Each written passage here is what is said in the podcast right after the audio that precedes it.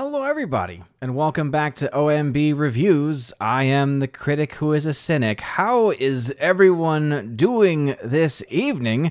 Happy and blessed Tuesday, blessed uh, week of Septuagesima, small mini season, liturgical season of Septuagesima as we get ready for the holy season of Lent. And welcome to episode 481 of the Welcome to Asgard podcast, where tonight we're talking about my top 10 best films of 2023. Finally, talking about my top films of the year. If you've been following me over on Criticlist, uh, let's just say there shouldn't be too many surprises on on this list. Um, but I have now officially put my numbers, uh, you know, behind specific movies. I have solidified my order, and the chances of it changing are slim to none, but of course, anything could happen, especially since there are still some movies that I still just have not had the chance to see. And, and seeing that we're now almost a full month into 2024, and I've, I've not been able to see a lot of the films that I thought I might have a chance to see.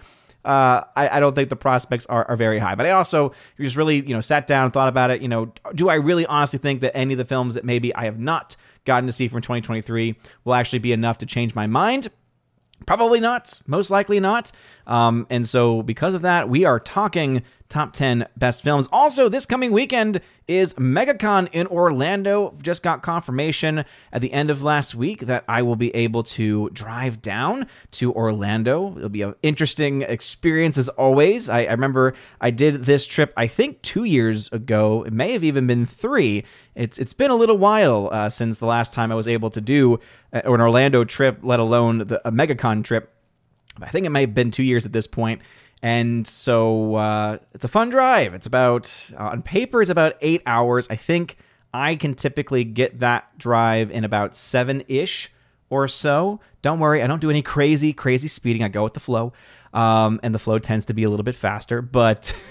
anyway, with with that being said, going to talk a bit about MegaCon as well. Some of the things that that that I know, right? Obviously, are most of the things that you know, and also just to get some of your thoughts about what you think MegaCon's going to be like. Are you planning to be at MegaCon, and if so, what days are you going to be there? I'm only going to really be there, presently there, uh, Saturday because I get in late uh, Friday night. We'll be around all day Saturday, all evening Saturday, and then I plan on getting up for an early mass on Sunday and then heading out right after that. So, should be a fun, fun time. But Anyway, let's go ahead and get started. Before going any further, please make sure you smash that like button, light up that fire button, and honestly, smash the rumble button as well. And let's go ahead and say hello to the people in the chat right now. Starting off with Gary Banjo Sandwich Worthington, who was here uh, first in the chat saying, vote Ravens now, vote Ravens now. And I did post a link just a little while ago so that if you have not submitted your choices, if you have not submitted and filled out your ballot for the sixth annual Raven Awards, now is your chance to do so. We will be collecting these still for about another month or so. I think we have most of the month of February to be collecting votes, but obviously, you know, vote soon and vote often, as is often said, especially in some of the major cities in in uh, this this beautiful country of ours. Um, but uh, yeah, make sure to fill that out. Make sure to maybe at least have a bookmark of it, so that way when you are ready to submit your votes, that you can get those out there. Because it's always better to have a lot of submissions. It makes things a lot more interesting. It makes the battles between first and second place and, and all these other things happen, and it's it's a good time. So please go ahead and fill those out. We got the man with orange chat in the chat. What is going on, good sir? He is the king mod here, so make sure that you follow his instructions very carefully. Don't spam, don't be a jerk. Put at Odin at the very beginning of your comment, at Odin, especially now that a huge portion of the audience is going to be members because of some amazing, amazing people. Uh, low water mark, of course, dropping 50 memberships just last stream alone. Uh, because of that, please put at Odin even if you are a member, so that way I can, you know, more easily be able to detect, you know, who's talking to who, etc. I, I, might still try to just read the member chats uh, if I get to them, but if you're not a member, that's okay. Just put at Odin, and I do try to read all the chats as as as quickly as I possibly can. But you might have to be waiting around for about 20 to 30 minutes, depending on the stream, depending on what's going on, and also just depending on how how much my ADHD is flaring up that day. We got Bruce in the chat. What's going on, Bruce? Hail to you. We got Kimberly G, Shadow Cat. What is going on, Kimberly G? Always great to have you here. We got the Master of Gaming. what is going on. Indeed, voting is mandatory. If you don't vote, you don't care. If you don't vote, you can't have opinions on movies. That, that, that's how it goes for the Ravens, everybody. Prince Screen is a member. what's going on, good sir. Michael Burgett, what's going on? Welcome back. We got Keely Chow in the chat. What is up, Keely Chow? Hail to you. Thank you again for being here as always. Always appreciate it. Uh, he goes on to say, How are you, Thor, Freya, and baby Sif doing? Uh, Thor is doing fine. Uh, he, uh, it's just amazing to see him. It's one of those things where, as a dad, it's just kind of also weird that he's, you know, three years old and he is turning four this year, and that I have been a dad for that long, and now I have two kids. Like every now and then, I just kind of step back for a second and think, "Oh goodness, like this is just." kind of kind of a bit surreal in, in a lot of ways. Um, so just to see him grow up has been truly an amazing experience. It's just I can't really describe it because oh, believe me, there are so many lows, there are so many highs. You know, it's a it's a roller coaster, especially um, especially when they're toddlers. But uh, he's been doing great, and it's you know all in all, obviously, because there are definitely some moments where things get a little bit uh, a little bit tough, but Been doing. Uh, Baby Freya is doing well also, but please, if you could keep her in in in y'all's prayers, I'd appreciate. It. Nothing major, nothing crazy, um, but enough to where uh, prayers would be appreciated uh, for for Baby Sif, and um, just just a small infection. Again, nothing major, but always appreciated. Prayers are always good.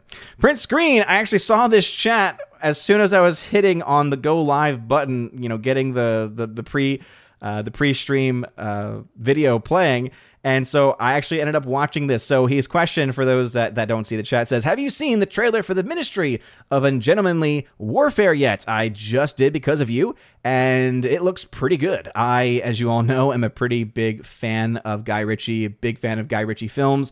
Uh, his his two films that came out in 2023 were always going to be in contention for some spot on my list, right? With Guy with Guy Ritchie's The Covenant, of course, and with uh, Operation Fortune Ruse de Guerre, which is a very early um, early film in the year actually that I was already like, okay, this film has got to be probably one of my favorites at the end of the day. Obviously, a lot of films have come out since then, but Guy Ritchie has just been on fire the last few years, especially. I, I think I go back to was it 2019? He, he did The Gentlemen. Um, and he's just done a lot of really great stuff since then. Wrath of Man, I think, might be the weakest of the films, but when Wrath of Man is the weakest film that you have, I think that still says quite a bit because I still remember, and I still go back uh, within my mind to the opening sequence of Wrath of Man, which is still just a, a fantastic sequence, um, very well shot and, and, just very effective. So yes, I, I, finally got to see the trailer, and it looks pretty good. I think the casting looks great. Henry Cavill looks looks awesome. He looks like he's playing a very fun character, and that's the thing about Guy Ritchie films. It looks like anyone who's ever in them is having just a, a ball. Is just having so much fun. So yeah, I'm excited to to check it out. I am very much optimistic for that film, and we'll definitely have to add it to being on my most anticipated films of, of the year list for sure. Let's see, the Morak, what's going on? Thank you very much for tagging. Ryan Liu, time to say, what are the chances of Dune 2 hitting a billion? I don't think very high. Uh, again, I think that we sometimes forget that the first Dune, when it came out, obviously the excuse is always going to be, oh, well, COVID, COVID, COVID. Yes, yes, this is true. But we also have to remember that that excuse can only really take you so far. And we also know that the state of the modern movie-going audience is is of a sort that a billion dollars is a lot harder to hit. It's just going to be something harder for a lot of films to be able to to be able to actually, you know, uh, be able to cross that that threshold. With that being said, we also have to remember that when it comes to Dune specifically, it is a very niche audience. You think back to the, you know, obviously the novel. So there is the novel, you know, the fans of the novel itself, which obviously it's still it's a big enough name to where it's well known in, in you know science fiction and fantasy things like that. But outside of that, probably not something that a lot of people have read because it's also if you have read it, you know, as for me, I've listened to the audiobook. I'm I think I still got halfway through, a little more than halfway through before the first film came out. So I obviously have a little bit of homework to do myself. It's a long drive, so I might have to put some Dune on while I'm driving down uh, to to Orlando this weekend um, or on the way back.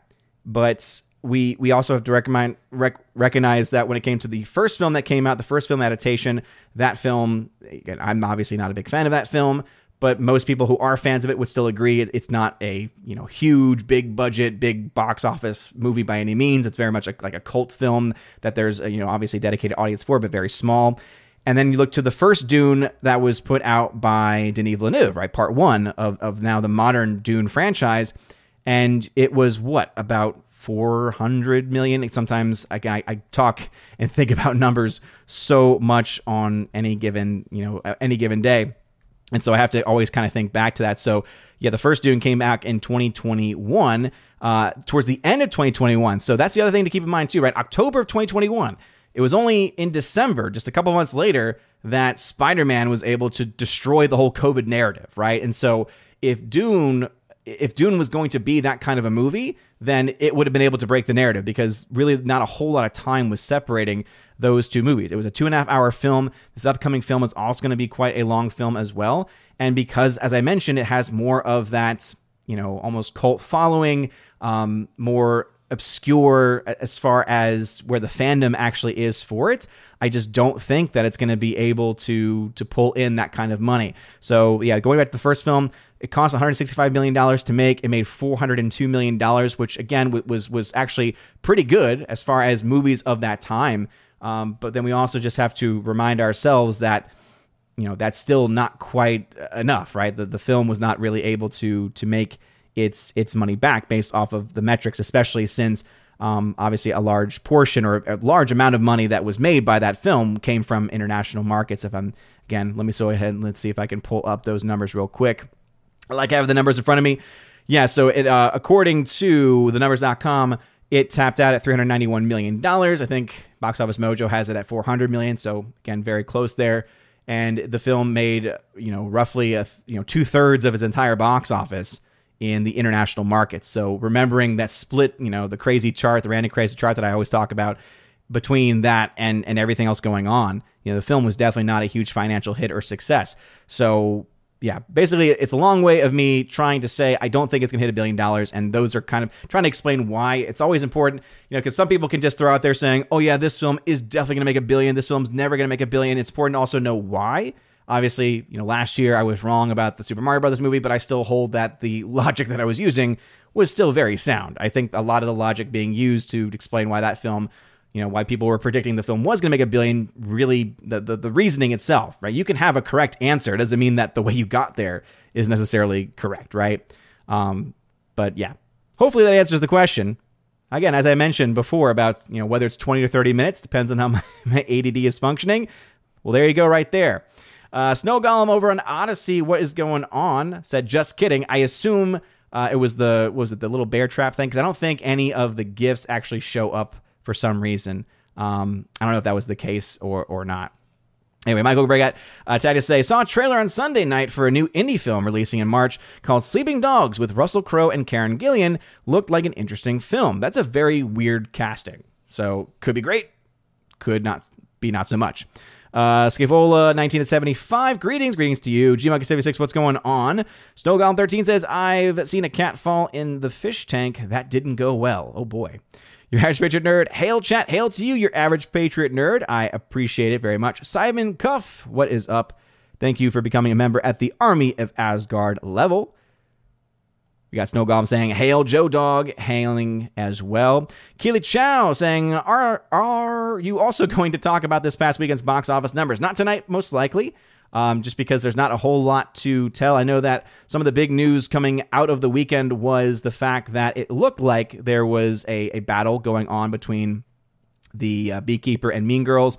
But let me go ahead and actually pull up my weekend chart here. Mean Girls actually did end up edging out. So the original estimates were that Beekeeper got number one, Mean Girls got number two. When the actuals came out, turns out Mean Girls got more than Beekeeper. Therefore, Mean Girls still ended in the number one spot. That's why whenever you have films that are very close in their estimates, especially when they're about $100,000 as far as differences, you always got to wait for those actuals to be able to know, you know, exactly who got the number one spot or not. Either way, and I, I still stand by these, you know, the, the projections attached to what we were originally told you know, going into Sunday, right, going through Sunday when the box office breakdown came out, that I think that Mean Girls is maybe going to barely break even and make a little bit of profit, but it's still not going to be anything compared, if it does, anything compared to what you saw from the original film right? It's going to be very, very small returns compared to the original film. And then for the Beekeeper, at this point, we still have no confirmed budget, right? Anyone out there who's just going to throw around that random number that you found because Google told you that it was $34 million,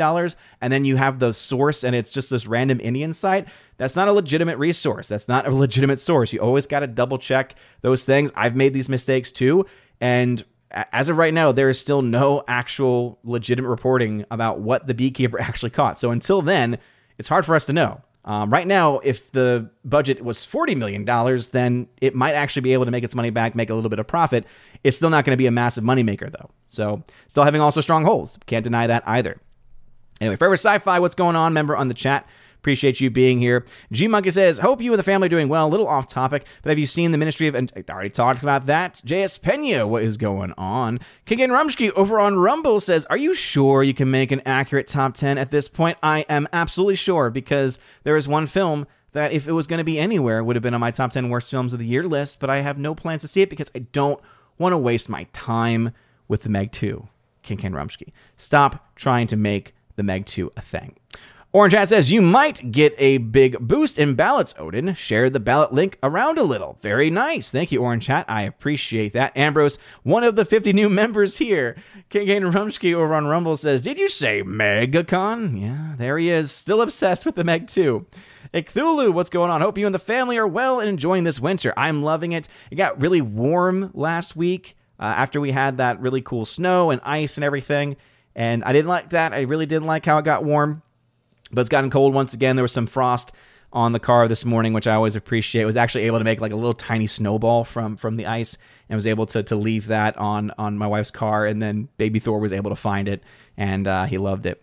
Icthula says, I wrote in Cocaine Bear for every category. Luckily, after submitting the votes, they easily scrubbed out with Windex elbow grease. Gosh.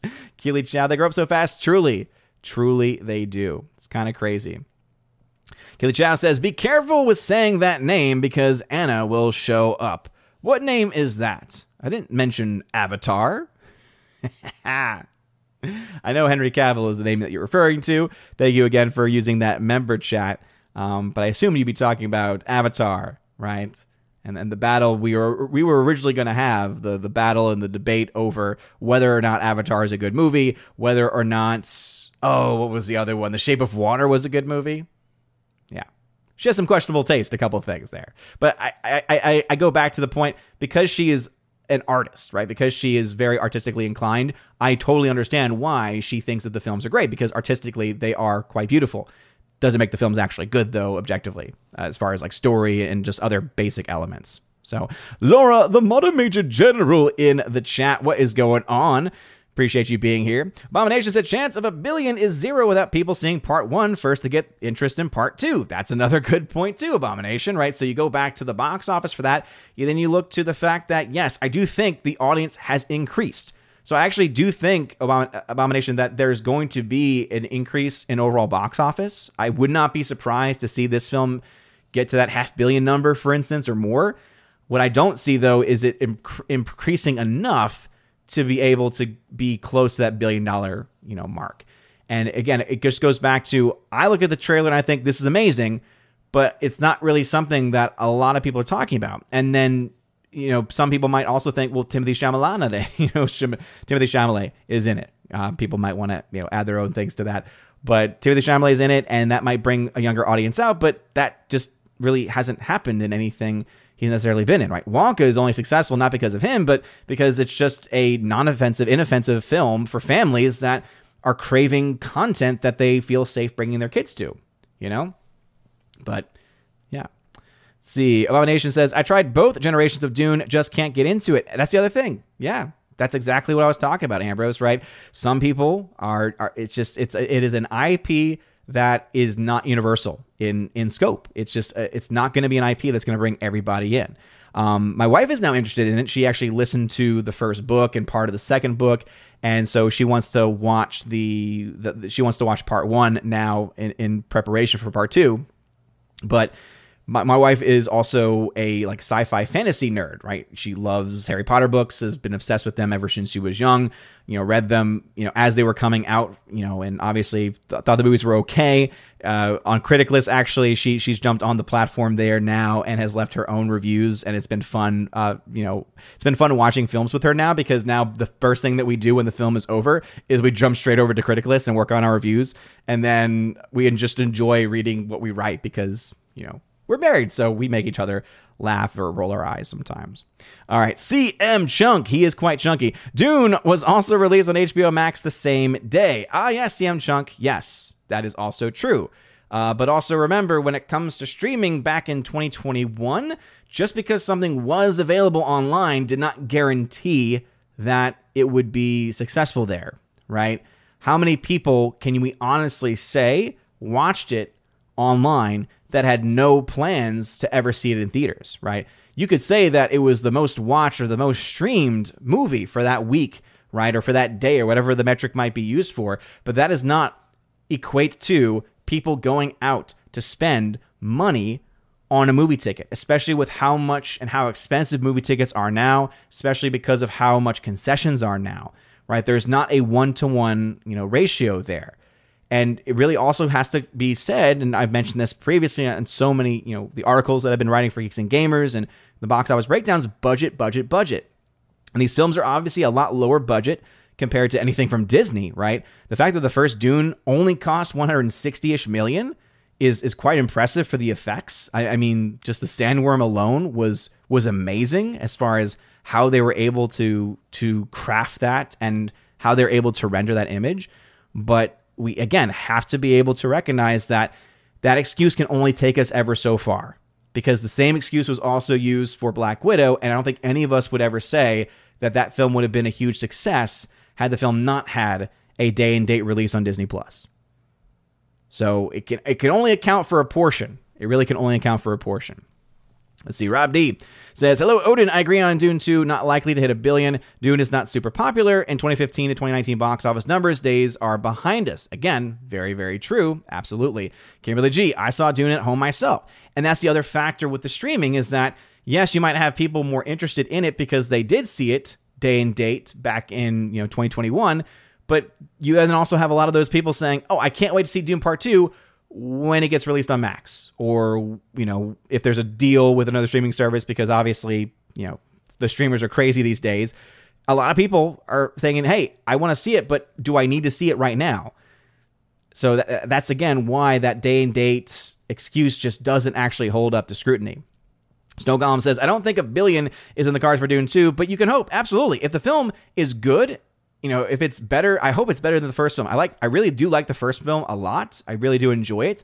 It does, it did have some issues, especially the cutoff point. So I, I hope that this film is able to, you know, I- improve. Uh, and you know, obviously to match the original, it's always good. You always want a sequel, continuation of a story, to to reach and then to exceed what that first film laid down, kind of the groundwork that that first film was able to lay down. Um, but you also just want to be able to uh, just just to have a fun movie, right? So I really do hope that that that is the case. And so if the film is good and the film, you know, I would obviously love for the film to get to a billion dollars if that's the case. But obviously we have to wait for that. Your average patron nerd says, I've been to MegaCon a few times when I lived in Florida. It's a good con and a lot of fun. I got to meet Christopher Lloyd there once. I wish I could be there uh, this year. Have a safe trip. Yeah, I, I wish that I could make it in earlier because on Thursday there's a Back to the Future panel. And as you all know, I'm a huge fan of the Back to the Future franchise, and you have the original actors, including Christopher Lloyd, who are going to be there. And it would have just been really cool to be able to somehow be able to go to that, but there's just no way with work um, and with everything else, with family as well, to, to make it happen. So it's just going to be a very quick trip. This is the same thing I ended up doing, you know, the last time that I went because of obviously family and work obligations. But yeah, I'm, I'm excited. I am excited to to be able to to still be around. Hardwick says, I found someone online who is a family member of one of the real life members of the Ministry of Ungentlemanly Warfare and asked how accurate the movie looks based off of the trailer. The person is looking forward to the movie, but said, ah, always like a novel with you, dude. But said Gus March-Phillipps, who Cavill is playing, had no criminal record, and Cavill and Ritchson's characters were lean and wiry in real life. Gotcha. Maximus, what's going on? Welcome. Abomination says, It got warm enough to flood one of the roads out here. That was fun. Oof. Oof, oof, oof. Keely Chow, Henry Cavill, dang. Dang it. Yeah. Your average, yeah, I, I know. I know. I, I figured it out, Keely. Your average Nerd says, Wasn't Dune released on streaming on the same day? Yeah, I just talked about that. Michael Burgett says, I'm curious about if you have seen the trailer for the Dev Patel film Monkey Man. Patel is both starring and directing in the film, Jordan Peele is producing. It does give off John Wick vibes. I've not seen it. I think I saw a poster for it floating around. So who knows? Could could have some potential. But uh, you know, Dev Patel can sometimes be hit hit and miss. I guess this might be his directorial debut, maybe. So sometimes those can be good from from some actors. But having Jordan Peele attached to it is again th- that's where the hit and miss really comes to mind with with that because Jordan Peele I think is very talented in a lot of ways, but he's just so focused on race, unfortunately, that it it kind of just gets so distracting. It really does. Right, King Ramsky says, in your opinion, is there any chance that James Gunn DCU will be any good? I don't think so. I really don't. Because you can try to bring up, well, the, the only good MCU films that have come out over the last several years have been the Guardians movies. Okay, but Guardians 1 is phenomenal right? Guardians 1 is still a film I go back to, you know, time and time again. It's still a film that my wife and I will randomly watch, you know, once, maybe twice a year. I've never wanted to rewatch the second one. I know that some people out there do like it, but I've never really wanted to rewatch it. And then the third one, again, it was fine, but same thing. I, I just have no desire to rewatch it either. So I, I have to look to those, and I have to obviously speak from my own experience with that and also the fact that the only DC film or the only DC properties that I have from from James Gunn to go off of are some of the worst things. I, I mean, the Suicide Squad was garbage. It was so bad, and I had so much hype for it. I had so much excitement because he was James Gunn, right? It's like, oh, this is the dude that did Guardians. You know, was great. Guardians 2, not as great, but still fun man, okay, can't wait to see what he does with this property. Maybe we'll finally get a, a proper DC film. And turns out, no, we it was ah has so many issues, so many problems. Um, and then add to that the uh, the show that he was a part of you know, of creating as well, which I think I've just kind of blanked from my mind. The John Cena show, which uh, I just I'm sorry, I based off of those things specifically, I don't see I don't see them being successful. The DC properties in general have never been huge moneymakers to the box office. And a big part of that's not because of how much box office they made, but because of how big the budgets were in comparison to what they were making. Right? You had MCU costing a lot of money as well, but making a lot more and and making several more in fact. Peacemaker Ambrose, thank you. Again, really didn't care to even remember it, but I do appreciate the reminder. Um and I, yeah, I'm kind of just over it. Kind of just over it. So I'm, I'm hoping that I'm hoping that it fails quickly so that they can say, let's just put this on ice for five years at least to actually get a proper reboot in with people who are a bit more apt to to be able to take this. Because even if James Gunn has a lot of good ideas, even if James Gunn has a lot of good, you know, prospects, ultimately you also still have to deal with the fact that you have the same people running the DCU, to my knowledge, right outside of him.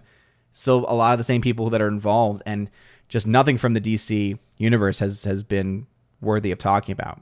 So, anyway, let's see. We still got about 30 people watching on YouTube. A little bit smaller tonight, but hey, it's okay. It's okay. It's fine. Not the biggest of topics, I suppose, in the world, especially at the end of January. But let's go ahead and dive into the top 10 movies of 2023. And of course, it, wouldn't be me without a PowerPoint presentation. Okay, I'm a teacher. It's a habit of mine to do this. And, and also, I, I remember trying to do my list through Critic List. And as obviously, as much as I love Critic List, there's no way of being able to show those lists without you know spoiling and and just having to to worry a whole lot about everything going on so I made a PowerPoint, my top movies of 2023. But just like with anything, too, not just do I have a PowerPoint, but we're to start off with some honorable mentions, right? So there's a lot of, honestly, 2023 had a lot of really good movies. I know that uh, last several years, it seems a lot of people have been down on the films that have been coming out. And I totally understand why, because it just definitely seems like there are a lot of of projects that are either missing the mark or are are, are just downright garbage, right? this is still the same year that gave us the Marvels, that gave us Indiana Jones and the Dial of Destiny, right? Amongst so many others.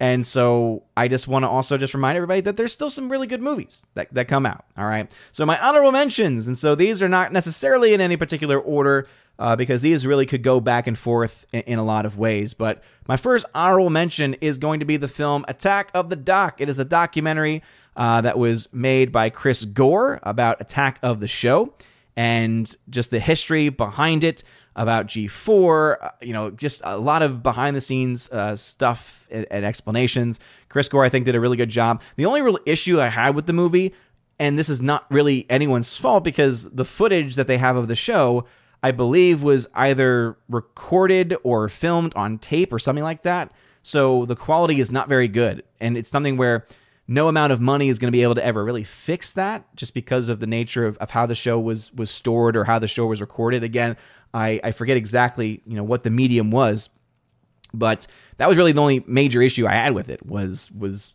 those sequences because I you know noticed it right away. But it was something very forgivable. All the scenes that were shot, you know, of either Chris Gore or some of the others involved with the project were very good. So I did I did definitely really enjoyed it and think that it's well worth a watch. Another uh, honorable mention is The Boy and the Heron. Miyazaki uh, coming out of retirement once again, making a beautifully animated movie. There's a lot of really beautiful themes in this. I do think that this one is just a bit on the uh, too heady side of it, right? Just a, a, little bit too much going on. I think that uh, you know Miyazaki I was just being a maybe a bit too philosophical in this one. There was a lot of moments where we were kind of just, you know, my wife and I, who are big fans of Miyazaki, big fans of his other of his other work, kind of scratching our heads a little bit. It was kind of hard for us to get into it in the same way that we could with many of his other ones. It's still a really good movie, though. It's still so well animated. The animation, of course, is, is going to be beautiful when you have Studio Ghibli, when you have uh, Miyazaki. That's just going to always be a given. But then the story is actually very good, also. So, The Boy and the Heron, highly recommend that film. Another honorable mention is Gran Turismo very fun movie, a film that did make money at the box office, just was not able to get a whole lot of attention. I, think that it was Critical Drinker who actually gave a very, very, uh, very good review of the film and was really able, I think, to get a lot of people interested in it. What they were able to do with the budget, with the visual effects, was was was fantastic. And also, it's about a game I've never played and never had any interest in playing because I don't really care that much about racing and yet it was able to do what Ford v Ferrari was able to do a few years back as well, which was make me care uh, about the people and actually care about the race. So, Gran Turismo, definitely a great film that came out last year. Uh, Equalizer 3 is the next one. Very fun. I'm a big fan of the Equalizer franchise. Denzel Washington playing, you know, playing a badass is just always going to be fun to watch. And this movie, to be honest, has some of the some of my favorite cinematography of the entire franchise, and actually some of my favorite cinematography, maybe even of the year. And it's less so because of the composition of the shots and, and anything like that, but more so because they chose one of the most beautiful places to, to shoot this movie. And it honestly felt like a character in and of itself. This this little town that they decided to shoot in on location, and it was it was beautiful. So I I would say Equalizer 3 definitely worth your watch. Definitely something that you you should check out because it's if for anything else makes you want to go to where they filmed this movie because it was fantastic. Another honorable mention, this is going to probably anger some people, right? Sound of Freedom. I wanted to put this film on my top 10. There were just 10 other movies that for me were, were just a bit better. Again, Sound of Freedom, I think, is definitely the most important film that came out in 2023. So I have to just get that out of the way. There is nothing more important than what this film exposes. And I think the film was also done very well. But there is there's always gonna be reasons as to why certain films don't get on my top 10 list. So for Equalizer 3, it was some of the CG and some of the effects just did not work, did not look very good. For Sound of Freedom, it was kind of the ending, actually. I think they should I really don't think they should have added on that that extra sequence of events that happens after they they bust the the you know the the child predator ring after they after they have all of the things happening on the island which when you find out the real story you find out that there was like two other locations i believe that they were raiding at the same time. So there was so much that they could have done even more with that rather than doing something that actually was completely made up and i think that actually kind of hurt the story a bit because it's it's already it's based off a true story. It's based off of actual things happening right now in our world. And I think it would have been so much more powerful to just focus on an end, especially because the film did not need to be as long as it ended up being, by adding on and tacking on something that's not actually true, that didn't actually happen. I think that it, it then brings in that problem that most films have that are based off of true events, where you start to question, you know, most uh, you, you start to question other things related to the movie. And that's not what this film needed. It did not need people questioning the reality of it because this is stuff that is actually happening. So again, I think that it's a great film. I think that it's a very, you know, important film, but I also think that the filmmaker should not have added on that that last sequence that actually didn't didn't actually happen. All right, next film is Nefarious. Love this movie. Love, love, love this movie. It has the same promise Sound of Freedom, though. The ending kind of throws things off a cliff. This film is beautifully written, beautifully shot. Uh, Sean Patrick Flanery, he is nominated for breakout performance at the Ravens this year, and I honestly think that he deserves it for for the role for what he did in this performance. Because if you've seen Sean Patrick Flanery in Boondock Saints, obviously we, we love him in that role, but I think this one he honestly shines so brightly and his performance is so raw, his performance is so powerful. Not to mention, it's the most accurate take on what possession is like, what possession, you know, demonic influence, demonic possession, demonic obsession. It kind of just goes through the theology of of what this is like, and it's able to do so in a way that's so non Hollywood, right? Most Hollywood films with demonic possessions are the spitting head nonsense, right? And this one's a psychological thriller featuring most of the film itself being two people talking to each other. And it's just so profound and, and so deep. I remember seeing this movie in theaters, and all the trailers were all these trashy R-rated movies, and I felt almost like like like that was a you know it was a demonic sign of just what they did not want this movie to succeed. They you hear about some of the stories too about the making of this movie, and there was it was clear that something or someone at least was working behind the scenes trying to make sure this film was not made or had the very difficult time being made. And when you actually see the film you kind of understand why they would not want this kind of movie out there. The ending does kind of throw things off a cliff right? Whether or not you're a fan of of glenn beck or not it narratively does not work. So the, the film ends right with this great climatic moment which is also you know a violent moment where you may not want kids to watch it necessarily. It's not you know overly graphic per se, but it's an electrocution, so you know is what it is.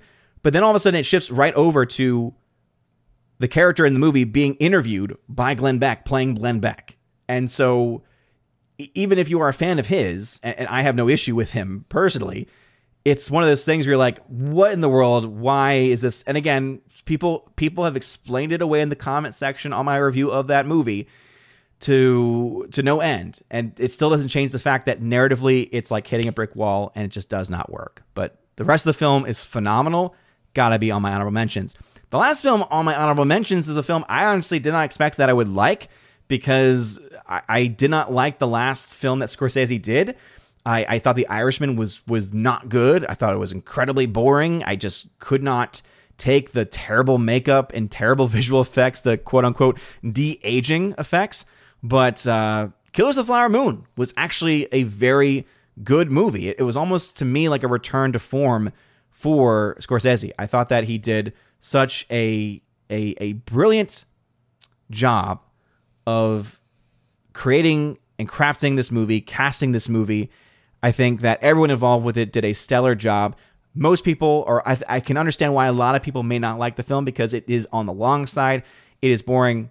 Um, or I, I can see how some people could think of it as being boring. This is a movie though that every time I kept watching it, I wanted to keep watching it because I just wanted to be able to to to keep on chewing on the just the incredible talent that Scorsese has as a director. It's completely on display in this movie, and this film absolutely is a film I think well worth checking out. So those are my honorable mentions. All right, let's go ahead and get into the meat of meat and potatoes of, of the stream tonight, and let's get into our top 10 list here. Once we get through our top 10, we will then jump into the comment section. So please make sure you smash that like button, share this video out as well for anyone that you think likes movies, top 10 lists, or anything like that.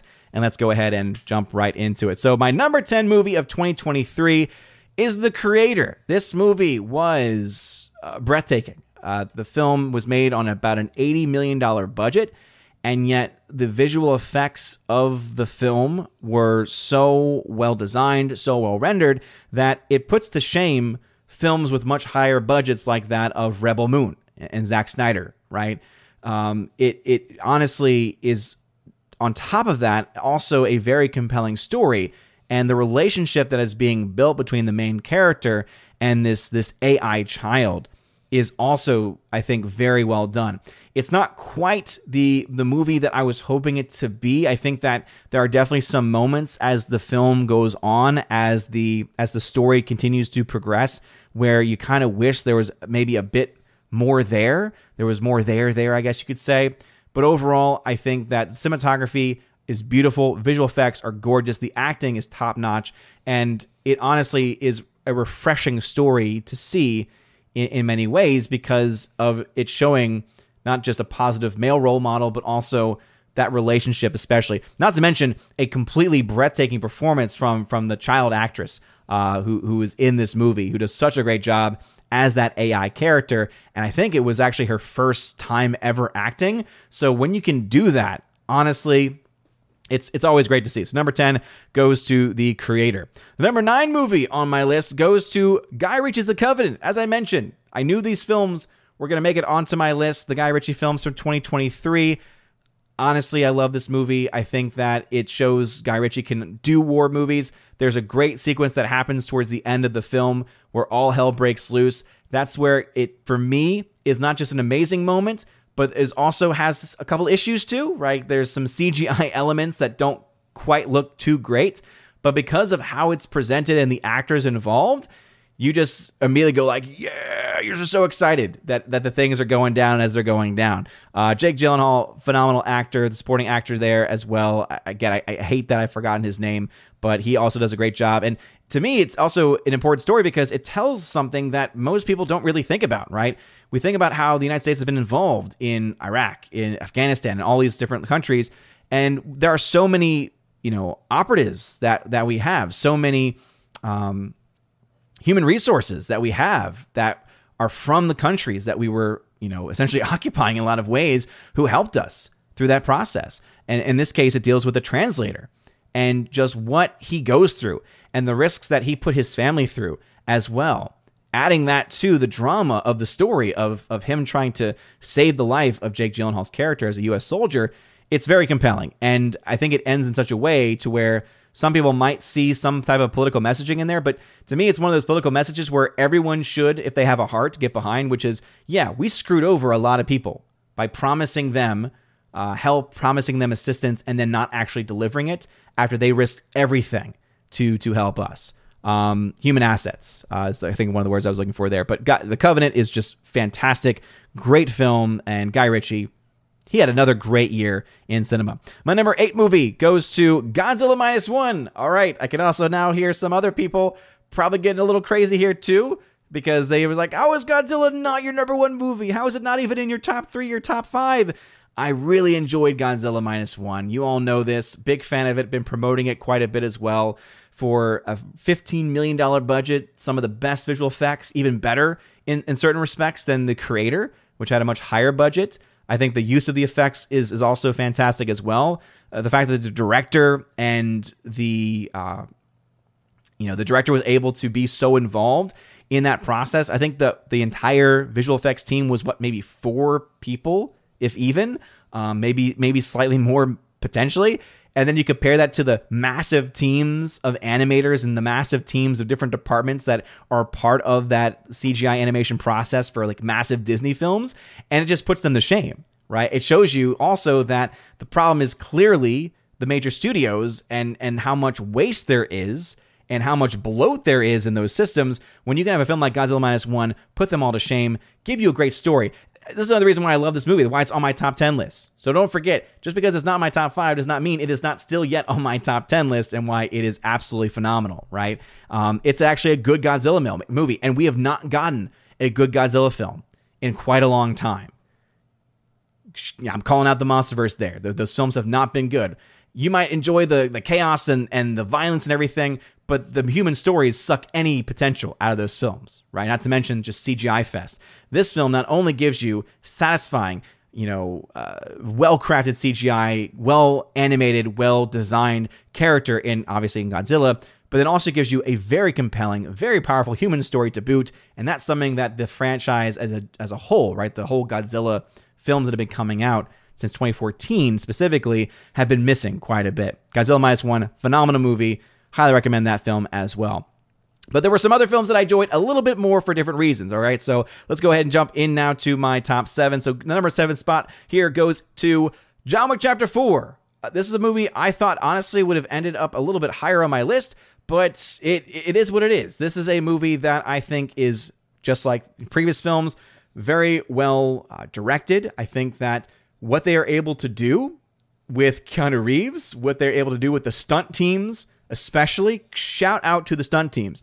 There is no stunt team, I think, in any film working harder. You know, Tom Cruise is working hard, obviously, and the people involved with the Mission Impossible films are working hard. But I think the people in John Wick's world are working a lot harder with some of the sequences in this film, especially whoever had to roll down those stairs.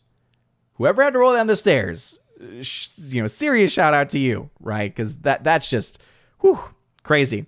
But the fact that all of their action sequences were able to feel like something different and something unique from the way that the the the, the sequences were shot, from the events happening in the shots themselves. There's this beautiful sequence that happens. I think it was in the Osaka um, Continental where you have like this overhead shot happening, and it is just ah oh, some of the best filmmaking that that that happened in 2023. Of course, you have Keanu doing his thing. You've got I think some of the, the, some of the best action that I've seen in a John Wick film, specifically in the Osaka Continental. I love bringing the swords in. I, I, just, as you all know, I'm a big fan of Japanese culture. I'm a big fan of Japanese films, so I think having that those elements brought into this movie, in addition to all the other lore building that this film continues on with, is great. It does have some faults, though. It does go a little bit long uh, from time to time. But the reason why I put this over Godzilla minus one is because I would rather watch God. Sorry, I'd rather watch John Wick Chapter Four again because of how much fun I have with the film than Godzilla minus one. I have fun with both of them.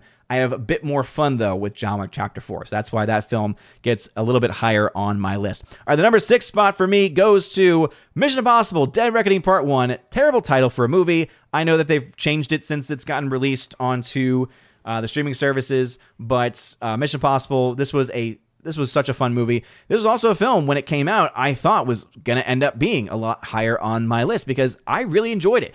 I honestly don't quite understand. Obviously, I know the practical reasons as to why this happened, why more people didn't see this movie. And I think the title was probably a part of that when they released it, probably a part of that being a part one of a story and people kind of being tired of that maybe a part of it as well. I think the biggest reason is ultimately because of when they released it and, and just the way in which they did it. But ultimately, it's still a great film. It is still so much fun. Uh, Tom Cruise still, you know, still doing an amazing job as as an actor slash stuntman, right? With some of the craziest stunts that we've we've seen. The fact that he jumped off a cliff on a bike and then did parachuting, and then he did all that himself, and we did it what three or four times just to get the shot right. That's dedication even though he's crazy in real life, he has complete dedication to to the films that he does. He has such a love for the craft. He has such a love for for filmmaking. And I remember when that when that audio came out of him just totally chewing out the people on set for not following the rules. And his mindset was he wants like, hey, we want to make this movie, and you are endangering the jobs of everyone on set, and you are endangering this project from being able to go forward.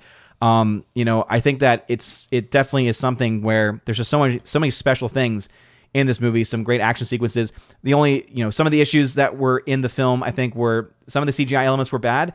I I think the CGI actually hurt this movie um, more so than some of the other films. For instance, that that one amazing shot of him jumping off the cliff.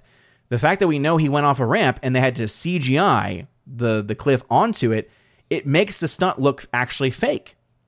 And so even though we know it's real, and though we can see the footage clearly that it's it's completely real, some of those CG elements did take away from the danger. Uh, there's also a sequence that happens in the train where the CGI kind of takes away from the the severity of what's going on in, in in that sequence. So Dead Reckoning though a very fun movie and still one of the best films to come out in 2023. All right, now we're getting into the top five movies. These are my my favorite films of the year, and I'm sure there might be some surprises in here, maybe some not so surprises, especially if you've been following me now for the last several weeks. But my number five choice goes to Tetris.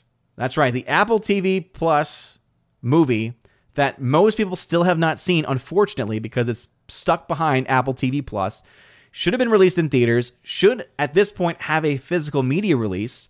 Drive me crazy that that's not the case.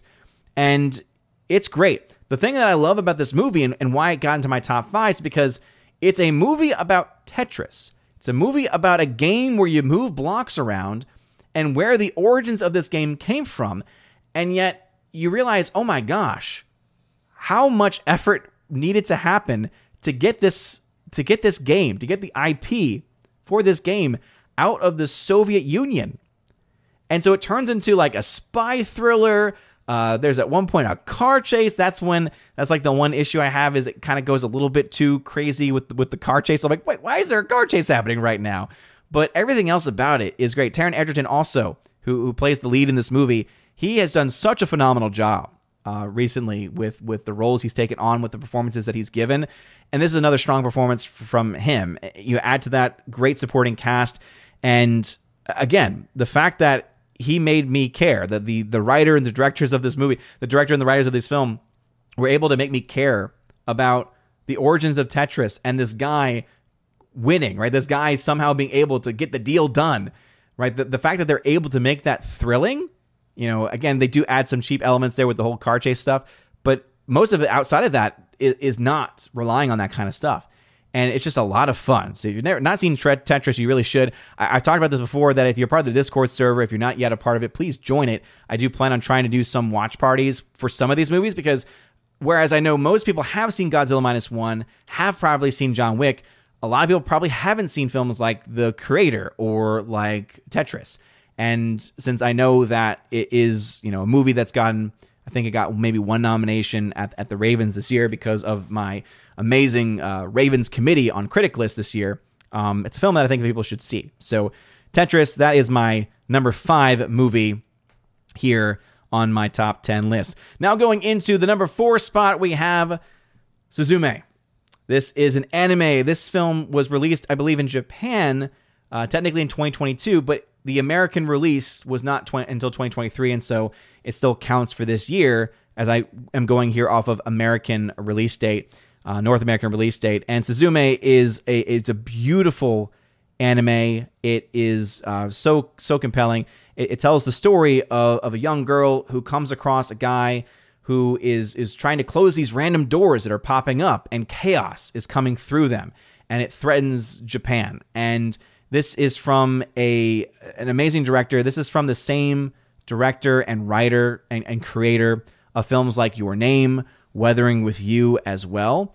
And I think he's just so talented, both from uh, what he's able to get out of the animated sequences, what he is able to do as far as storytelling is concerned, and some of the characters.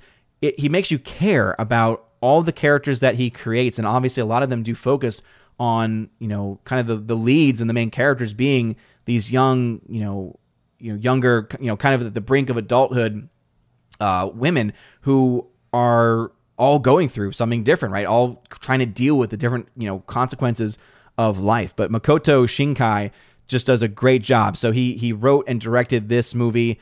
Um, he i think was also a part of the the animation process as well but it is just again it's one of those movies that i really cannot wait to to watch again and to watch again with with my wife because she's been a, a pretty big fan of his. You know he really she really liked your name. She liked weathering with you. The one issue i had with this film actually was the voice acting for the english dub. Uh, and again you all know i'm team subtitle all the way team sub all the way. Uh, unfortunately this film was only available for me to watch in a dubbed version. And the english voice actress for the main character of suzume did not do a very good job. And and that part of it was so annoying because I was loving the film so much. And then every time that her character spoke, I just kept getting this like grating, like, why am I getting annoyed by you? It's not you. It's not your characterization. It's not the writing. Oh, wait, it's got it's the voice actress doing it. Um, but Suzume is just, a, it's a beautiful film. I definitely think well worth your time. All right, now getting into the top three films of 2023 for Odin. So the number three spot is going to Operation Fortune, Ruse de Guerre. This is the second Guy Ritchie film on my list. This was a movie, as I said, when I first saw it earlier in the year, I was like, all right, this right now is my favorite film uh, that I've seen so far. And so, in a year where this film originally, you know, at the early creation of my list in my head, you know, John Wick Chapter 4 and Operation Fortune, Ruse de Guerre, were, were kind of going back and forth in different ways uh, because I had not seen a lot of these other films yet. They hadn't come out yet.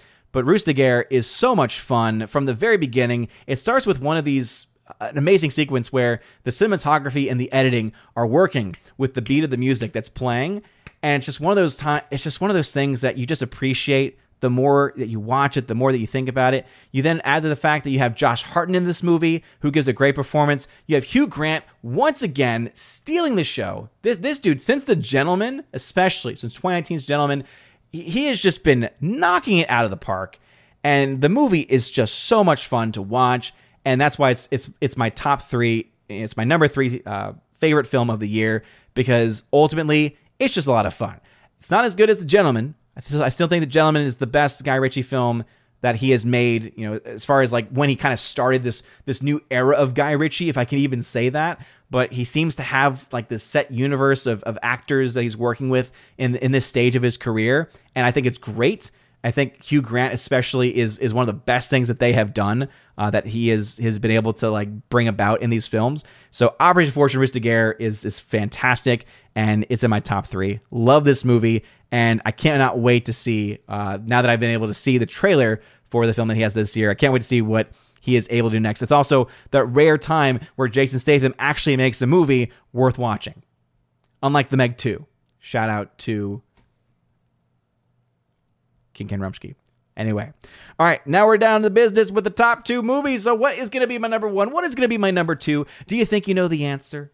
Maybe you do, maybe you don't. If you've been following me on Critic List, you know the answers probably already. But my number two film of the year is a film I guarantee most of you have not seen, and it breaks my heart that you haven't because it really is a phenomenal movie, and that is The Holdovers. That's right, an indie film that is now actually available on streaming. It's actually even getting some mainstream awards contention right now. Paul Giamatti is in this film. He does a phenomenal job, and it tells the story where, especially over this wintertime, it's just fun to watch. It's almost cozy to watch. It's almost cozy to watch because a lot of it is taking place at this university, um, or sorry, at this at this boarding school where the holdovers themselves, right? That name is talking about that there are some children that don't have parents to go home to over Christmas because either their parents are in another country and they can't travel back to them, or because their parents are too busy for them. And, and so it basically is just telling this incredible story. And it is you know diving deep into the you know one of the specific you know lead characters who's one of the students here just what he's gone through in his life what he's currently going through. You then go a little bit also into finding out more about paul giamatti's character as the teacher. And most of the students of course just hating him because he's this this hardline hardball teacher. It's probably another reason why i'm very much drawn to this movie because of the fact that I can just associate with Paul Giamatti's character so much as being a teacher. Um, and it is just honestly a great journey. It's one of those films too where it's not going to you know, it's not going to have that flashy action sequence like a John Wick Chapter 4. It's not going to have that amazing CGI that you have in a Godzilla Minus One. But it's story and dialogue that to me is so well crafted that you just enjoy every moment. It's also funny. Uh, that's the thing I think people kind of maybe miss out or don't know about this movie is that it's not a comedy, but it is written so cleverly that there's so many moments that you're just laughing and you're just laughing because you're enjoying the ride, you're enjoying the experience, you're enjoying the conversation happening between these two, uh, these two characters. And if you've not seen the holdovers, highly recommend it. Definitely a film I, I, plan on having a watch party for because I really do think it's a film that people should be checking out. And that means that my number one film of 2023. Again, you should all be able to figure out what that film is at this point in time. And I've been seeing you troll it in the chat, people, and I love you. You've been trying to say it's got to be Barbie. It's got to be Barbie. It's got to be Oppenheimer. No, no, no, no, no. Oppenheimer, most one of the most overrated films of the year. Barbie, one of the worst films of the year. But no, my favorite movie of 2023. This one hits very, very, very close to the heart, and that is The Iron Claw. Oh my goodness, how much I love this movie. So, this film stars uh, Zac Efron playing one of the Von Erichs. This is the story of the Von Erich family. I highly recommend that you go into this movie. First off, you, that you see this movie. If it's playing a theater near you, you know, make plans immediately to go watch it because that that's just how good this film is. But also, if you know nothing about the Von Erich family, don't look it up beforehand. I actually, even though I am a fan of wrestling, my fandom starts early 90s because I was born in the late 80s. And so my knowledge of wrestling is really Attitude Era, WWF, right now WWE. So I didn't know much about the Von Erichs at all. And so I went in saying, oh, I can't wait to find out a bit more about them. And then you find out just how tragic their story is. I'm not going to go into more detail than that because it really is something that you should experience for yourself. And it just makes you, it, it, this film breaks your heart, makes you laugh, makes you just appreciate just the human condition. And it's a movie that if you're a wrestling fan, you will probably enjoy it that much more than if you're not a wrestling fan. But if you don't care for wrestling, you'll still be able to find enjoyment in it. It's still a well made movie. It's still a story about brothers. It's a story about family.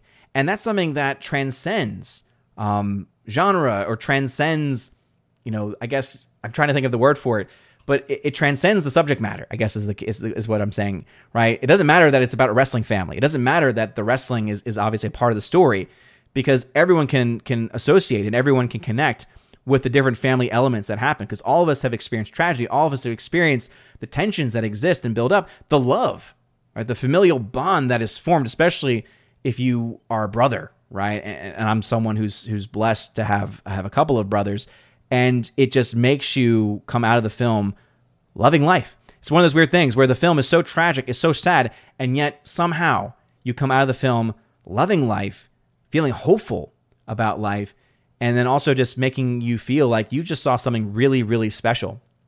And that's what this film was able to do.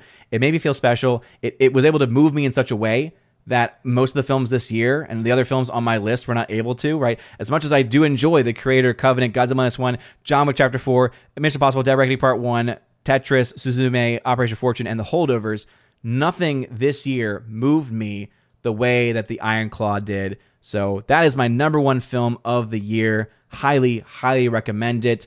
And let's just be honest, it is the best, no matter what anyone else says. But that's my top 10 list. What say you? I've, I've been reading the comments. Y'all have a lot to say. So let's go ahead and jump into the chat. Thank y'all for y'all's patience. I know that was a lot. Gary Banjo Sandwich Worthington, what's going on? He says, as a member, American Fiction watched it because of hype. It was very good film and funny. I agree. American Fiction was a great film, and it almost made it onto my my list. But um, the film, to me, the ending just does not leave it in a position to be even in my honorable mentions. It, maybe it's a movie where if I watch it again a second time, knowing the ending, maybe I'll actually enjoy it more. But the film is funny. I will say it's a film I think people should see. I do think people should see uh, American Fiction. It's just not a film that to me is on is on my list. It's not a movie that I feel like I'd, I'd really, you know, all the films on my list. I think I could go back to. You know, that's not a movie I think I could I could go back to. Kelly Chat says, I'm also a fan of the Back to the Future trilogy. Absolutely. For sci-fi, at the end of the day, it's still got Zendaya in it, and she's rather dull in everything that she does. I I don't personally get a lot of the animosity towards Zendaya. I'm not saying that it's not warranted because I haven't seen a lot of her stuff either. I thought that she was pretty solid in The Greatest Showman, um, and I thought that she was okay in in Dune Part One. She didn't really have a lot to do in the first Dune, so yeah. Gary Banjo says Superman and Reacher team up. Oh yeah, that's right. It has the actor from Reacher in it, so definitely looks pretty great. Uh, Michael Brigette says it's the directorial debut for Patel. It definitely came across as that. Uh, Miss Modern Muses, welcome back, Miss Modern Muses. Thank you for being here. Hardwick, time to say I've seen the Monkey Man trailer. I'm not sold. It gives me a Bollywood John Wick ripoff feel. Patel looks like he's trying to be Keanu Reeves and failing. Again, I haven't seen it, so I can't speak to it. Uh, Gary Banjo Sandwich, it says Peacemaker was cool. I I didn't think so. Keely Chow. Speaking of DC, I watched Aquaman Lost Kingdom with my dad yesterday. Oh, God bless you. Orange Chat, James Gunn is an automatic reason for me to skip future DC projects. Sorry, but that man should not be supported at all. He likes kids too much, and it's ah yeah yeah yeah yeah yeah yeah. Now I will say I do think that there is obviously I've been critical of him before, and I think that it's deser- it's deserving of criticism. And I remember I got a lot of heat for my criticism of James Gunn because I do think that there is a limit to jokes. I do think there are certain things that you shouldn't joke about. Um, that, that that that that should be criticized. And James Gunn is absolutely the kind of person that that has done that. However, that does not mean that he has actually done anything. So that I, I won't go as far as to say those things. Let's see. Gary Banjo Sandwich says Argyle is Superman, is Peacemaker, team up, OMG. Ugh, yeah, yeah, yeah, yeah. I, I, I have. I don't think I'm sold on Argyle though. I really don't. Heartbreak Ridge, what's going on, brother? Welcome back. Ambrose, is Attack of the Doc available to view? I believe so. Uh, Heartbreak Ridge says it's even on YouTube. Yeah, it's not. Um, let's see. Gary says yes. Watch it free on YouTube. Okay, so Gary Banjostowicz says it is now free on YouTube. Yeah, definitely support it. Definitely support it. Icthulu says, "Boo! Equalizer three was top ten. Equalizer three was good. It was very good, and it was it was in contention for a while. But when I finally sat down and and really started to think things through." It it didn't quite make it for me. Uh, the some of the CG elements I definitely do think kind of held it back. Your average Dirt says, I need to see that. I love Attack of the Show back in the day, followed by Ninja Warrior from Japan. Nice, nice, nice, nice. King and Rumsky to say, Do you do a top 10 apostle list on PowerPoint for your class? I don't, because by by the time that they're uh, by the year that I get to teach them, we're talking about morality. We're talking about Catholic social teaching. So we're beyond those those just bare basics. JS Pena, I say I'm having trouble ranking the best movies of the year on the Ravens. Vody keeps saying don't select more than one option per column, but I'm only picking one option. So yeah, it gives you that warning if you haven't completed all of them yet. So once you have completed all of them, then the error goes away because essentially it's to try to keep you from trying to rank number one twice. So make sure that you are only putting, you know, one film at number one, one film at number two, etc. And once you do that, it will go away. Heartbreak Ridge says, actor Neal McDonough just did an episode of Mike Rowe's podcast. He had a lot to say about his Catholic faith and his career, including recent work for Angel Films. Uh, very much worth your time. Oh, nice. Yeah, I, I, I think I'd forgotten that Neal McDonough was actually a, a Catholic. I know that he was involved with The Shift, which I think is about to get released onto Angel Studios app. So it's a film I missed in theaters. I, I definitely would like to check it out. Definitely not Expendables. I have no desire to see Expendables ever in my life. Kelly Chow, it's not easy being Catholic in Hollywood. Yeah, I mean, it's not easy being Christian in Hollywood. I would say it's especially not easy being being Catholic. Because let's be again, I not to have a theological discussion here. There's been a big debate going on right now on on Twitter uh, for a lot of different things. But what I will say is this: I think even if you are not Catholic, you would say when it comes to morality, when it comes to moral teachings, there are a lot of things that Catholics hold to that many other Christian denominations do not hold to, especially in regards to things like contraception, amongst amongst others. And so there's a lot more reasons for Catholics to get hatred, um, which is sad. It really is. Let's see. Snowgolem says, Oh, I've been shocked by 110 before GFCI. Thankfully, I rolled a 1 on a 20D. The breaker was weak and tripped. Okay. Didn't get that reference. Print screen. I still need to watch The Coven, is great. Victor Fontaine, LOL, fell, fell asleep half through the creator, never finished it. Ah, it's it's really good. Uh, Critical Drinker also uh, gave a stellar review of that film. It's really good. Master Gaming says, "Oh, no, you excited for the Ministry of Unforgettable uh, for Ungentlemanly Warfare?" We talked about that earlier in the stream, so check that out there.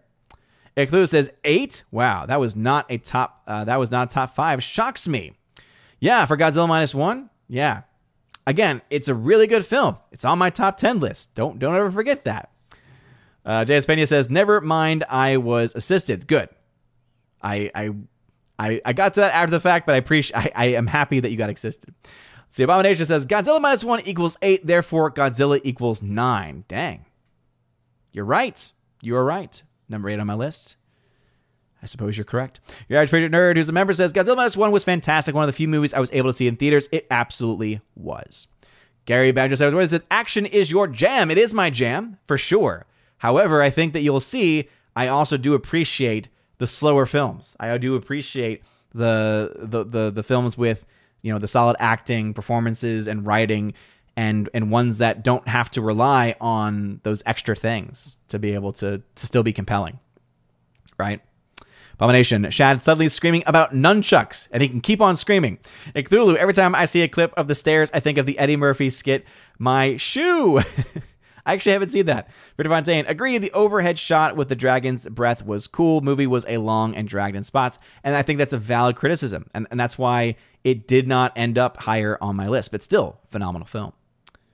Prince Green, who is a member, says, I personally thought John Wick 4 was better than Mission Impossible 7. Yeah, I mean, I think that's fair too. As you can see, they were very close on my list, right? Those were the six and seven spot. But to me, Mission Impossible is a much better made movie. I think that when we talk about it from a narrative standpoint, from a pacing standpoint, it, it's it's just it is a bit more professionally made. I think doesn't take anything away from John Wick Chapter Four, by the way, but has to be said. Gary Banjo says, "Good kick-ass films get you off the couch into theaters." That is very true. That is very true. So there's a good reason for action to you know kind of be those films that a lot of people are, are, are, drawn to but that's why i do still appreciate you know the good actors and that's why i i love promoting as much as i love promoting films like godzilla minus one because i think it's great and should be seen i also support films like the iron claw and holdovers because those are phenomenal films that should be seen too Victor Fontaine says Dead Reckoning, er, Dead Reckoning is no longer a part one. They are changing the name of the next movie. I know, but it doesn't matter. That's one of those things where it's like they can try to change it after the fact. The, the fact is still it's a part one story, and so I will continue to dead name the film then. Master Gaming. Uh, oh, I think Mission Impossible Dead Reckoning should have released in September since it would have avoided competition from Barbenheimer. Uh, so, again, I think that it should have had a traditional release. I think that was the biggest, the biggest problem.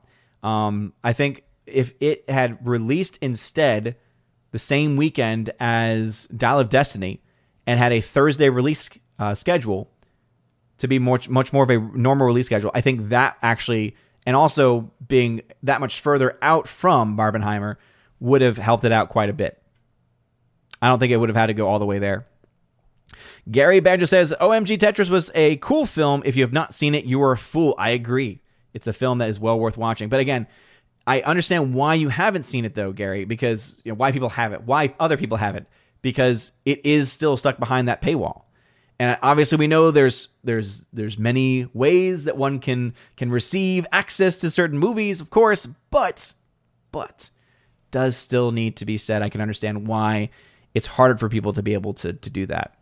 Hardwick, the Halo jump in Mission Impossible Fallout looked sort of fake at times too due to CGI thunderstorm. Agreed.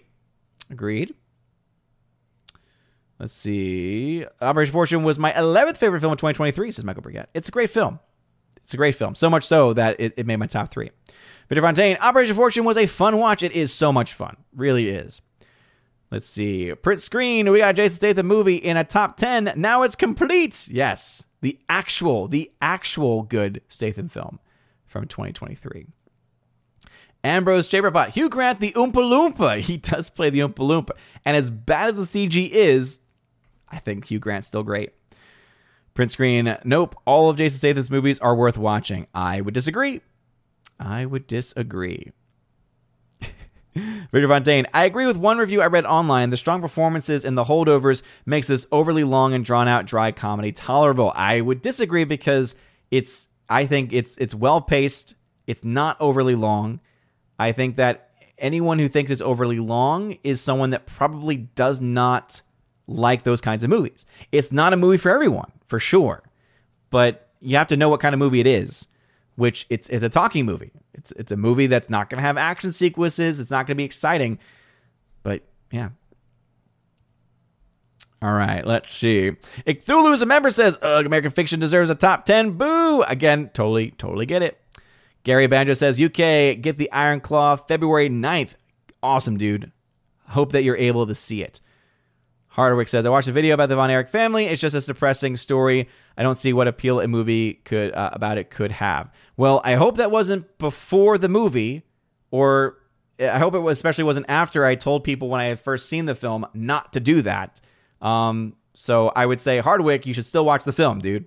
It's a phenomenal movie. Even if you know the story, it's still a phenomenal film. I think that you will appreciate it a lot more and the emotions will have a lot more effect if you don't actually know the story beforehand. But again, that's me. Snowgum, the claw, I remember that wrestling move. Yes, yes, indeed.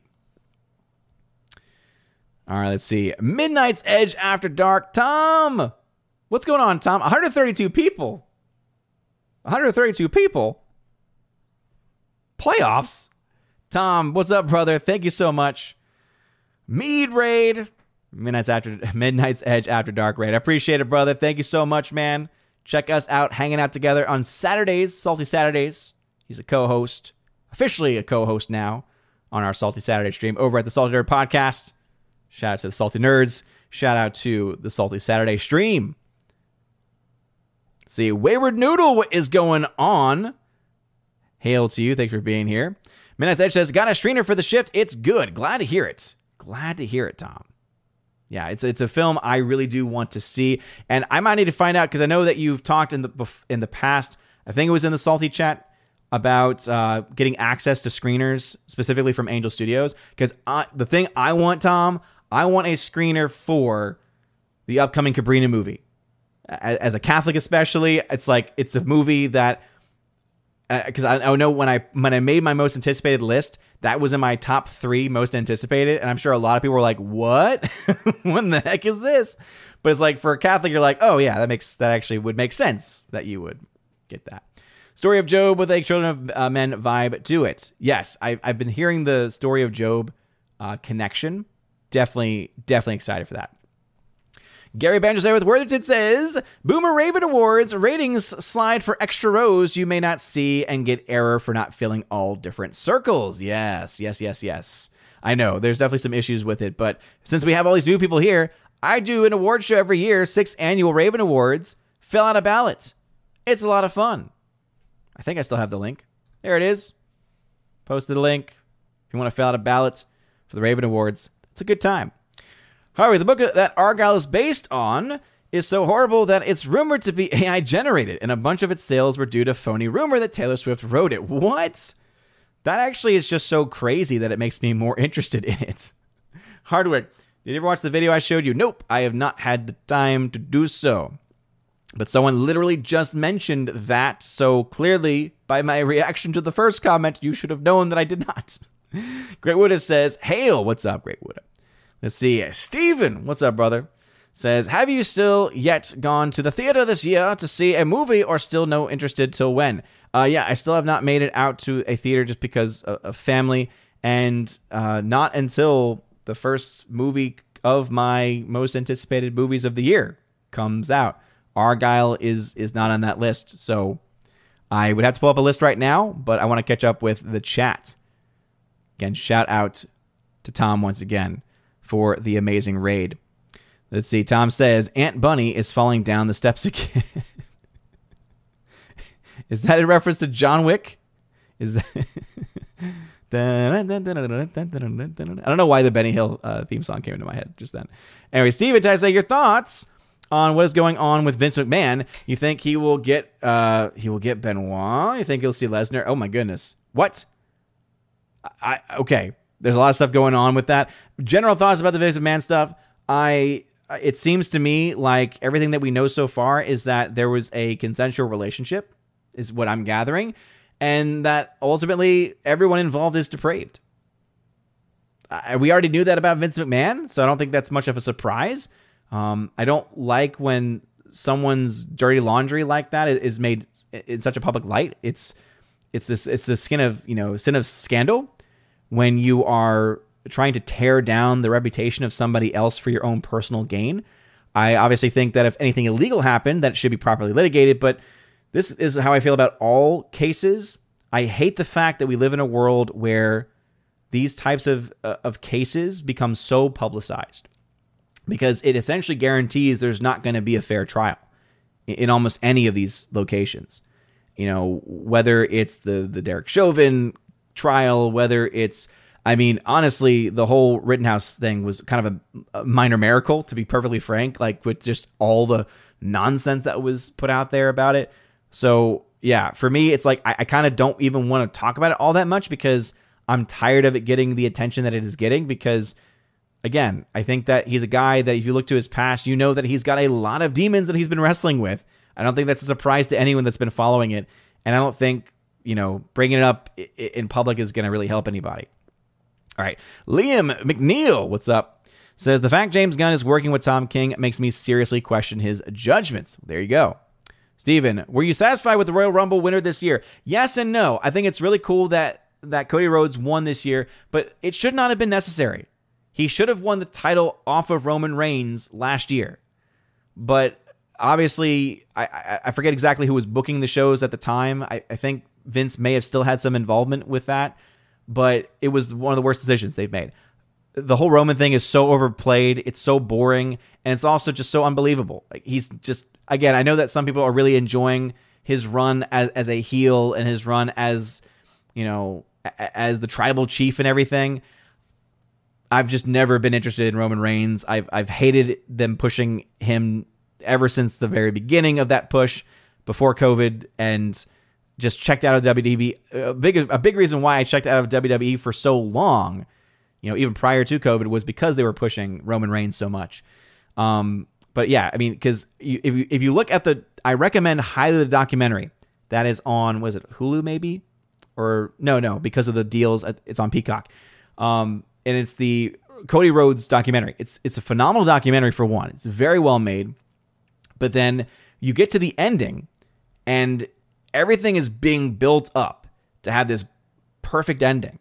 And then all of a sudden, it's like, nope, Roman Reigns is still champion.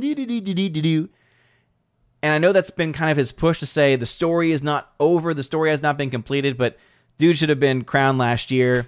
Um, I don't like that it was him versus CM Punk at the end either. I, as you all know, I don't think CM Punk is got it in the ring anymore. I, he's, he, I think the performance that he gave in this Rumble was, you know, probably better than anything he did in AEW, but it also was still like, oh man, you're such a, such a shadow of his former self.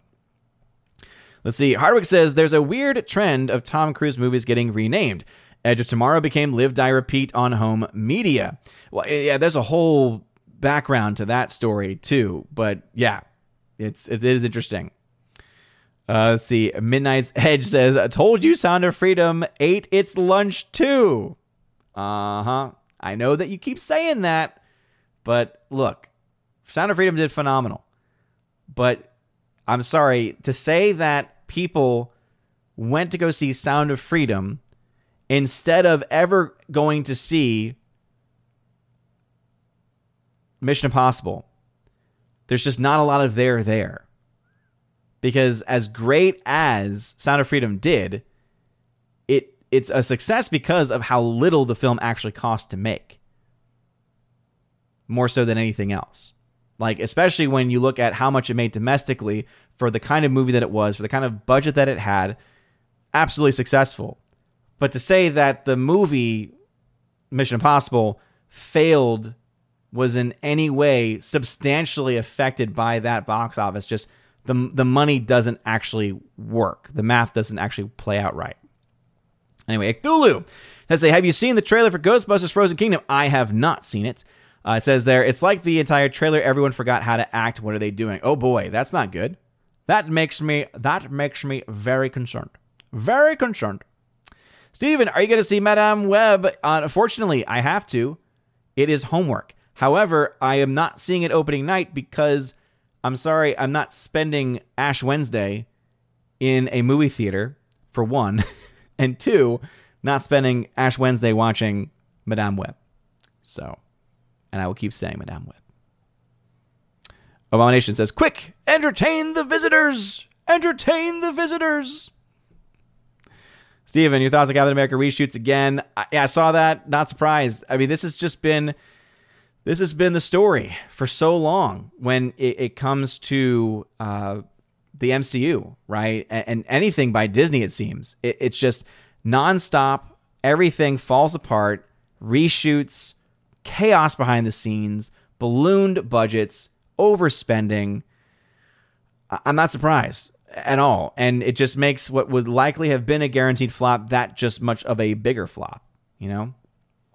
Anyway, 845, Harvey says, Odin, would you be interested? By the way, I do need to start wrapping things up soon because we're getting close to the end point here. Would you be interested in access to online test screenings where you watch unreleased movies online, provide feedback? That depends on the film. I'm already, I already got access to a couple things, but you know, it, it really depends. If it, if it's more mainstream, I'm much more interested in that versus random uh, films. But again, I I've, i do have access to, to, a couple of those things already. Ambrose says, Raven Awards, the one day of the year I wear my Tux t shirt. You know it.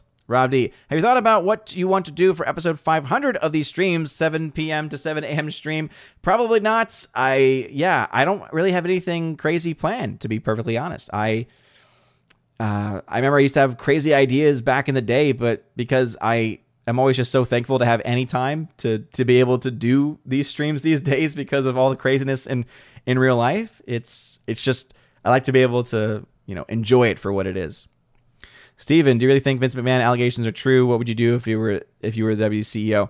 Uh, again, I think that anything that has to be proven true, allegations got to be proven. You got to have facts. If it's going to be a court case, then obviously you have to be able to provide actual facts and data to back it up. So my opinion of whether it's true or not is irrelevant. It just seems based on the information available that we do have text messages. They seem to be confirmed as coming from Vince, and it does seem like he did this. The, the the question I think that's being litigated, or at least is being questioned, is whether or not it was consensual or not. And to me, it just seems like that's just not the case. Or rather, sorry, that that the person who's saying it's not it was not consensual consensual is just not really being forthright there. Hardwick, I'll post a link in Discord to the Uber Geeks video about the Argyle book. It's weird. Tom says, no, that's from Eddie Murphy Delirious. It's in reference to the shoe. Ah, okay. Yeah, I've actually never I've actually never seen that. I know. Not seen a lot of the classic era comedy. Forever Sci-Fi understood that Ant that Ant Bunny reference. Bat Manuel, your wife's a Bigfoot, isn't she, Gus?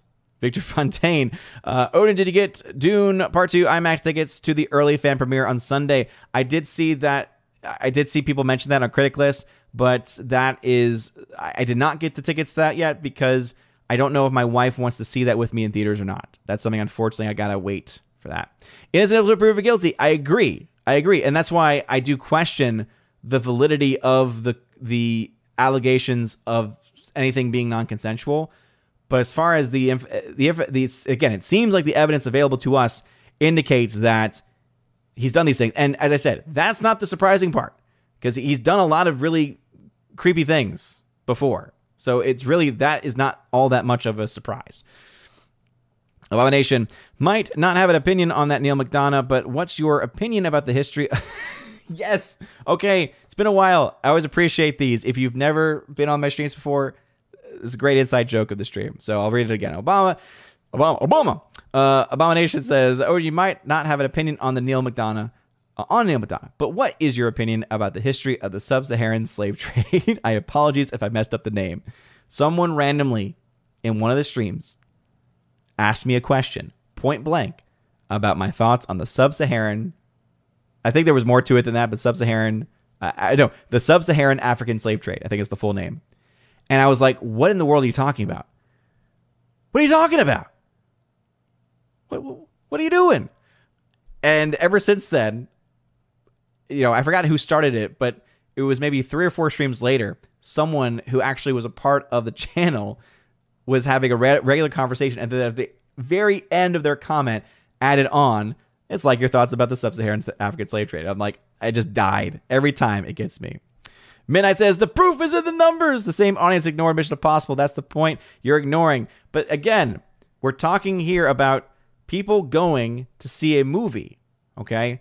And we're talking about whether or not those people seeing the film are literally saying, I saw this one, and therefore, because I saw this one, I did not see that one. And there, again, unless you actually have proof that people said, hmm, what am I going to see tonight? Hmm, I'm going to see this film. Oh, I'm never seeing this film now.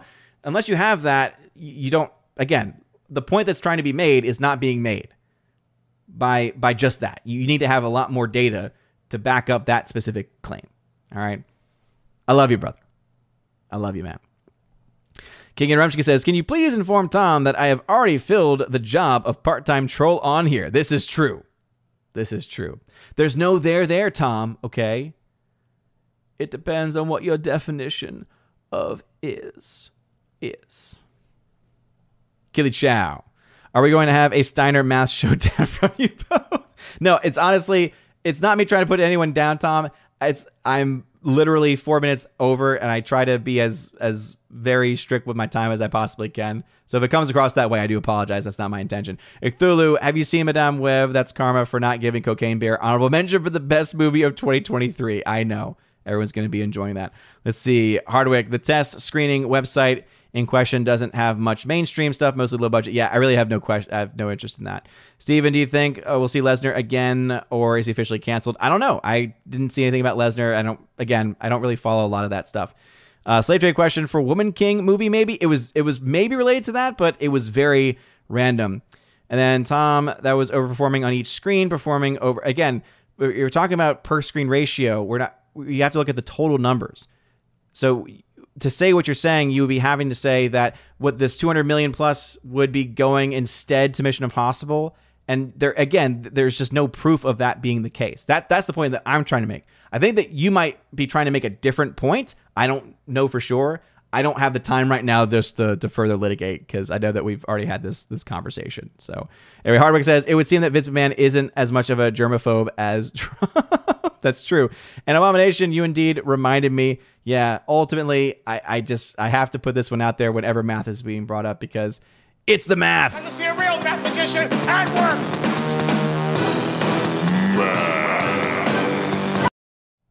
Time to see the real mathematician at work here, brother. All right. So we're going to go ahead and end things there, everybody. So I am indeed going to be in Orlando this weekend. So if you have not uh, gotten tickets yet to MegaCon and you're going to be in the area, please do reach out if you can. Leave comments below as well. So I can try to be on the lookout for you there. But if you want more information about the event, go to geeksandgamers.com and check out the MegaCon post. It has all the information as far as um, what the events are going to be. Uh, just so everyone knows, as far as the panels are concerned, I'm obviously going to be there in the room. I'm not going to be on any of the actual panels themselves, but I'm excited to be able to be at MegaCon, to be uh, around everybody, to be able to, to talk with everybody. I am planning, of course, as always, whenever I do any of these events, to bring uh, bring some rosaries. So uh, please, if you are in the area and want us to, uh, or rather want a, a rosary, please do let me know, and I'd be happy to uh, to give one out. And I'm gonna try and make as as many as I can uh, between now and the event itself. But again, you have the whole screen here. It talks here about how the Rippaverse booth is where the uh, meetups are going to be. As far so as far as any of the meet and greets um, during the con on Saturday, we are going to be Geeks and Gamers is going to be in the booth from four to five. So check us out then. Uh, Gary Nadronic's going to be there from three to four. And there's, of course, going to be Geeks and Gamers panel from 115 to 2.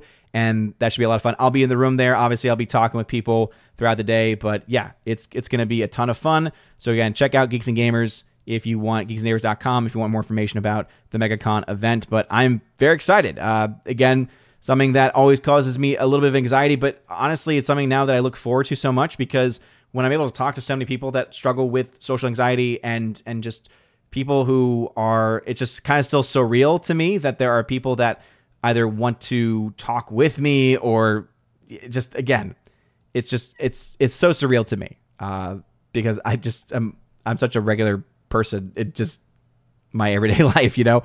So it's amazing. But seriously thank y'all for being here tonight. This has been a ton of fun. Tom again i know that we have a very strong disagreement on this but much love to tom. Check out midnight's edge after dark. Check out tom support him. Uh, he's awesome. And make sure you check out us both on the Salty Saturday stream that we do together uh, with the Salty Nerds. It is a ton of fun. And so, with all that being said, uh, thank y'all again for an amazing night. Make sure you vote in the Ravens. All right. Get your votes out there. Vote early, vote often. And with all that being said, I got to go get some ice cream before calling it a night. And probably watch an episode. Uh, we, my wife and I just watched all of Firefly and watched Serenity last night. So I don't know what our next uh, endeavor is going to be with that. But with all that being said, you guys are all amazing and beautiful people. Have a wonderful rest of your evening, a blessed rest of your Septuagesima. And I will see some of you in Orlando and uh, excited to see what happens. Anyway, God bless.